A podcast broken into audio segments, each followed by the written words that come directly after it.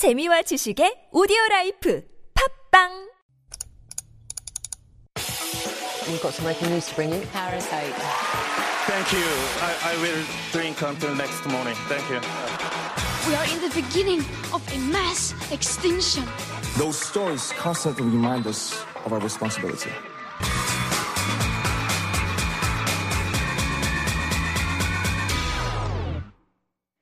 That's right. That is our cue for all a buzz. And don't worry, you're not late. It's only 10, 9, 10, that is. But we are switching things up this morning and starting off today with all a buzz. And David Tizzard is in the studio. Good morning, David. Good morning. nice to see you. I've never seen you at 9.10 before. yes, and it's so good to see you. You look even more handsome than usual. That's, I didn't know such a thing was possible, but I'll take the compliment. It's all possible. And thank you so much for jumping in uh, and covering for us in the first half of the day. And we're starting things off with a rather uh, kind of a dark subject. And I think that Cowboy Junkie song has probably gotten into gotten us into the mood in ways as well. Yeah. Yes. Drugs. We're going to talk about drugs. Uh, Yes. and so, listeners as well, this might be a very heavy subject. Mm-hmm. Um, obviously, it is. And not only the legality, but also the morality of Mm-hmm. it, the ethics, and, and the, the social awareness.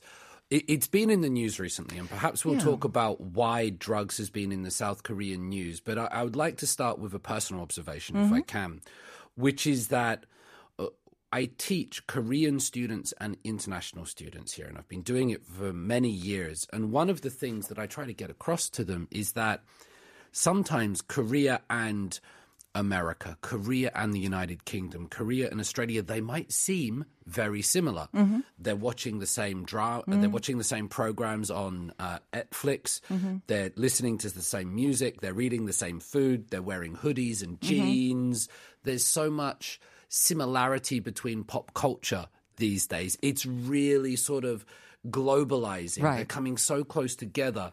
But yet, I must remind them that attitudes towards drugs Mm-hmm. in the two countries are as, more Night divergent than ever because Yeah. Mm-hmm. you can you can come from the United States to Korea, you can come from other countries, and in those countries, it would be perfectly legal for Mm-hmm. you to uh, smoke marijuana, for example. Moreover, the celebrities would be talking about it. You would Mm-hmm. Right. have sort of Bill Clinton or Snoop Dogg or Justin Bieber talking, and it, it's just part of the culture. It's true. And yet, in South Korea, still looking up to people like Snoop Dogg, whether it's Psy or Justin Bieber, it's Uh-huh. true.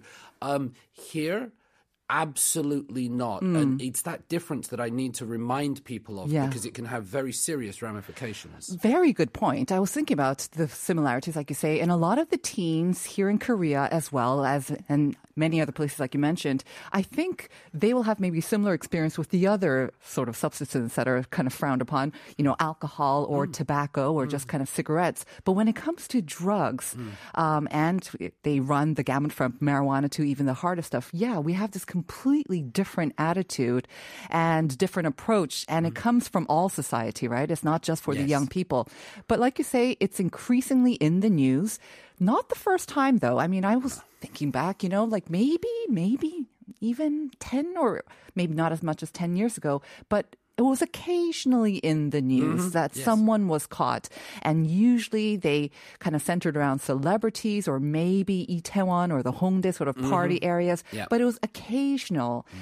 Mm. Unfortunately, it seems we're seeing more and more of these stories and more often and more frequently f- these couple of years and maybe Yeah. even this year more often than not too. So it's a growing problem for sure. It is, and I, I want to make sure that we get to this idea that while there are various types of drugs, you've already mentioned alcohol and Yeah, coffee yeah. and things that I have my own troubles with, those two at least, and chocolate and fried chicken.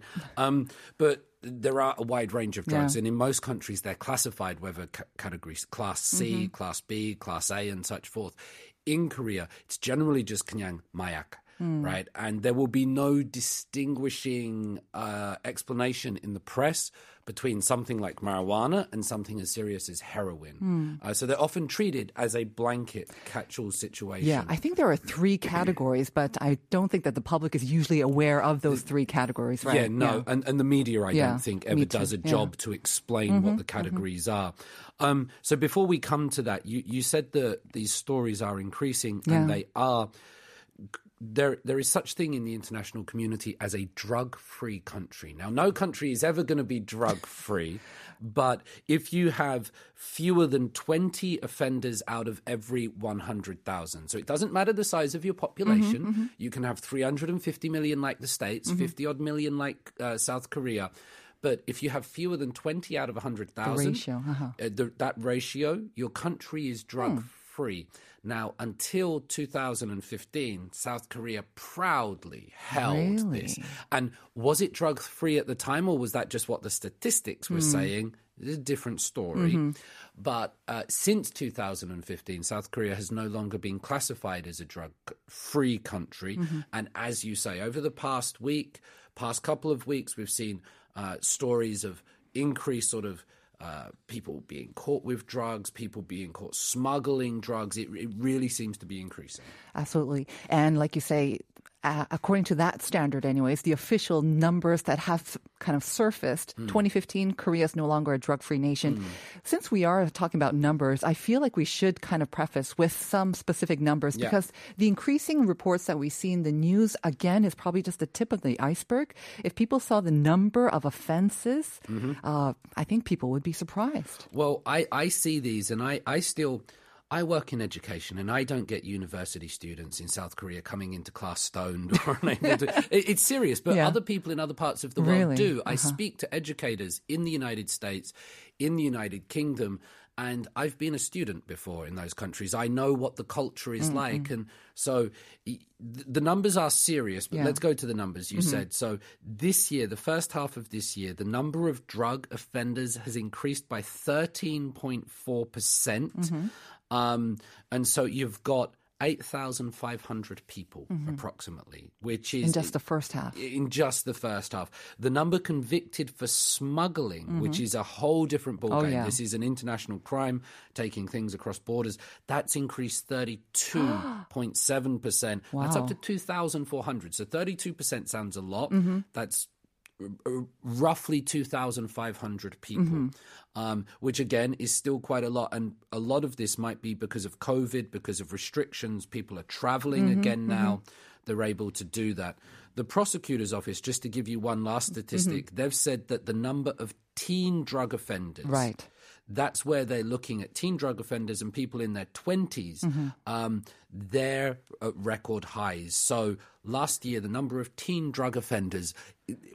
450. Okay. Now I hear that number and I'm like, oh, that's not bad actually. 450 teenagers last year were Right. convicted of drug offenses. Mm-hmm. It doesn't tell us what type of drug offenses mm-hmm. because that just might mean one silly little thing at a party or that might mean serious addiction to very dangerous drugs. Mm-hmm. But 450 and what's interesting, Sungyeon, is this has got the nation kind of shocked Right. and ready to do something. because of the stigma and this kind of um, thing that we have about drugs. I think in Korea, like you mentioned before, it's very different. When we think of people who use drugs, it's completely different. We're much more lenient towards people who abuse alcohol or tobacco. Almost, you know, they get away with it. You know, they get leniency. but when it comes to drugs, and when we say drugs, it runs again from marijuana to the more serious stuff. They always get stamped with, "Oh, you're a druggie." Very, very serious sort of stigma. And mm. so when we're talking about these absolute numbers, it doesn't seem like it's a huge problem, again, compared to many other different countries. Hmm. But the rate of increase Yes. and also the fact that it's seeing extremely high among the teen offenders, hmm. which always gets us very worried, I think that's where the alarm bar bells are going off. It was, we have to remember, it was only in 1989 that Koreans were first allowed to travel abroad. It was mm-hmm. 1982 that the curfew here was abandoned. And this is Korea coming out into the world. And, you know, Justin Bieber, his song Peaches was number one here. The first line of that is I get my weed from California. All the Korean companies, they translated it from I get my experience in California. Or California에서 경험이 받았어요. Something like that. Yeah. Um, and so it's, well, if you want to be part of the world, how are you going to do this? Because you want K pop to be popular abroad, you want uh, Western music to be popular here, and you've got these two different value Mm-hmm. systems. It's certainly not for me to say which one is right or wrong, and parts of the West do have some serious drug problems. It, it can go Oh, to yeah. extremes there. So South Korea is slowly coming to terms with, Mm. with how this goes because it's the young people Mm-hmm. that are accessing international media that are watching these Mm-hmm. things. And let's be clear, the people in those countries, they're not doing illegal things in their countries. Right. In It- some it- countries, right. it- It's completely legal in, in California or Colorado or Canada, places like this, in the Netherlands, in Portugal. Um, and where it's not legal, it's kind of almost socially accepted to a certain extent. So you're getting that conversation there. I think there's one thing that we should draw attention to. You've mentioned um, coffee and alcohol and cigarettes, uh, and we've mentioned other drugs, but one thing that sometimes goes unnoticed as a drug, perhaps, is the rise of ADHD pills such as Ritalin and Adderall. Uh, and I've I've read reports and I've heard stories of these being prescribed, particularly in Daechidong, uh, for people going, and and these are used to.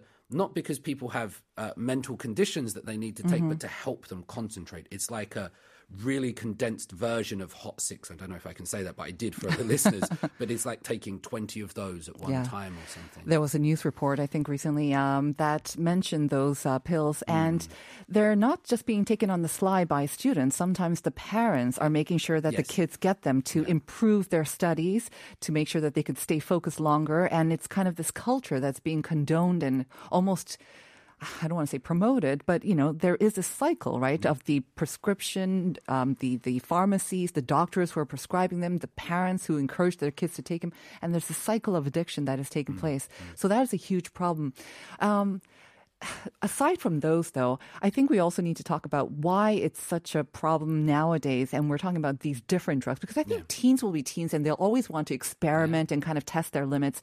Before, it used to be butane gas, it used to be super glue. That was kind of, yes, it used to be Okay. long time ago Yeah, in yeah. my day. But now it's moved on to some more serious things, I guess, that if we can talk about that now. And the way that it's being distributed is Mm. also very 21st century, right? And that's why young people seem to have better access to it as well. No, excellent, and, and well done for bringing the conversation there, Sungyun. So the uh, from the Ministry of Food and Drug Safety last week, the Yeah. representative Kang Gi-yoon of the uh, ruling uh, Conservative Party said that prescriptions for fentanyl patches for people in their twenties have gone up to last year it was 61,000 and now fentanyl is like it's an opioid. It's a synthetic opioid which makes it similar to morphine which makes it similar Very powerful. very powerful things it's a hundred times more potent than morphine and these are kind of things that people will be given when they undergo surgery or anesthetics or things like this incredibly big pain relievers something that just numbs it's a you know that's what it is. Right. um, um, prescriptions for these and uh, like they've just increased to we said there was 450 drug users teenage but mm-hmm. now 61,000 people in their 20 using this fentanyl thing. And let's these are prescriptions. Mm-hmm. And this comes down to what we were talking about classification and discussion of drugs. Because if everyone is just a yakdengi mm. if everyone is just a junkie we don't get any closer to understanding the reality of the situation. That's why it's important. So there are different types of drugs coming around. There is prescription drugs. There are drugs for study. There are recreational drugs that are changing. Um, and to put them all under one category doesn't help. You said, how are they accessing it? Um, the Korean Association Against Drug Abuse said that 72.8% of the people convicted of drug crimes mm-hmm. uh, were found to have acquired their drugs through the application Telegram. Ah. Uh, and Telegram is an application, a chatting one, Right. that doesn't sort of save your information or mm-hmm. things like this. Some of them were using it through the yellow chatting mm-hmm. app, Kakao, but majority were through this one, Telegram. So but if if you have children listeners, if your child has that app, it doesn't mean they're doing anything bad. It's just a communication app, and mm-hmm. they might be doing it because it's Western or it's different. But most of it is going through that technology now. It's difficult to track. Yeah. And I think a lot of the adults will not be aware of this or they weren't aware of it until now. And again, this is where online activity is where most of this is taking Yeah, place. And yeah. they're very up to speed on it. It's very easy once you get into it, apparently, from what I read. Once you get into that sort of arena, once you know who to contact, it becomes so, so easy to get everything else and even harder drugs online. That's where uh, a lot of the activity does seem to be taking place. Um, I was kind of curious because unfortunately we don't have too much time left. The dangers of drugs. Um, how much education is being actually given? And we, we talk about this kind of societal sort of tendency to just sweep it under the rug. You know, we don't want to think of it, oh, Korea's not a serious problem. We don't have a serious problem with drugs. We very much look down on it. People go to prison for this. Yes. But are they being educated? Because there was one thing about like sex education. Oh, we shouldn't talk about too much. It might encourage them and get them more curious. Because I remember distinctly growing up, I have this image in my head of a very hot frying pan with oil and then a f- egg being fried on it. And that was meant for kids like This me saying, this is your brain on drugs. And I still remember that. And I remember very little from my younger days, but I still remember that. Mm-hmm. But anything effective like that for kids these days? Do you do you know if your kids receive anything like this at school? No, my kids don't. The university students I teach do. They I- do. Uh, but I try to because of East West culture when I teach that. And I also have to tell Korean students that if they go abroad, they're still liable to Oh, Korean law. Which is completely mind blowing because you think when in Rome, do as the Romans do. But no, for Koreans, Mm. For are- drugs? No. Anywhere you go, Yeah. you cannot do drugs. And that's quite an interesting Mm. take on things. Um, I would suggest that, you know, I, I feel quite glad that South Korea is a society where there's not rampant drug problems in the city. And although the data is saying this compared to other countries, it's very, very different. Um, it, looking at the academic literature, there's more liberation in terms of microdosing psychedelics as using for trauma and recovering from that. Medical marijuana is actually legal in South Korea, mm-hmm. but nobody knows it because they mm. don't want to say that marijuana is, you know, mm-hmm. useful. But it is legal in South Korea, the first Asian country to legalize medical hmm. marijuana, but they've kept it under wraps because Yeah. drugs are bad, okay? And um, ketamine is also being used for trauma. So it, it, it's how we use them and what we use them. It's just like these apps, Sung Yan. They can be used for good or bad. And uh, some of these substances have great medicinal therapeutic qualities, and the literature shows that. But it's just, yeah, it's the conversation. I, I'm sure South Korea will find the right way through it as it goes. And the, of course, one thing is to punish and catch these offenders, but the more important step probably is to rehabilitate them and help them to get through their addiction, right? And I- I- again, that conversation has to To come out into the open. people are talking about Right. rather than just drugs. There are many types and many forms, yes. Unfortunately, David, we're going to have to leave it there. Thank you so much. We'll You're see you next week. welcome. Thank you. All right, and we will be back with part two, so do stick around.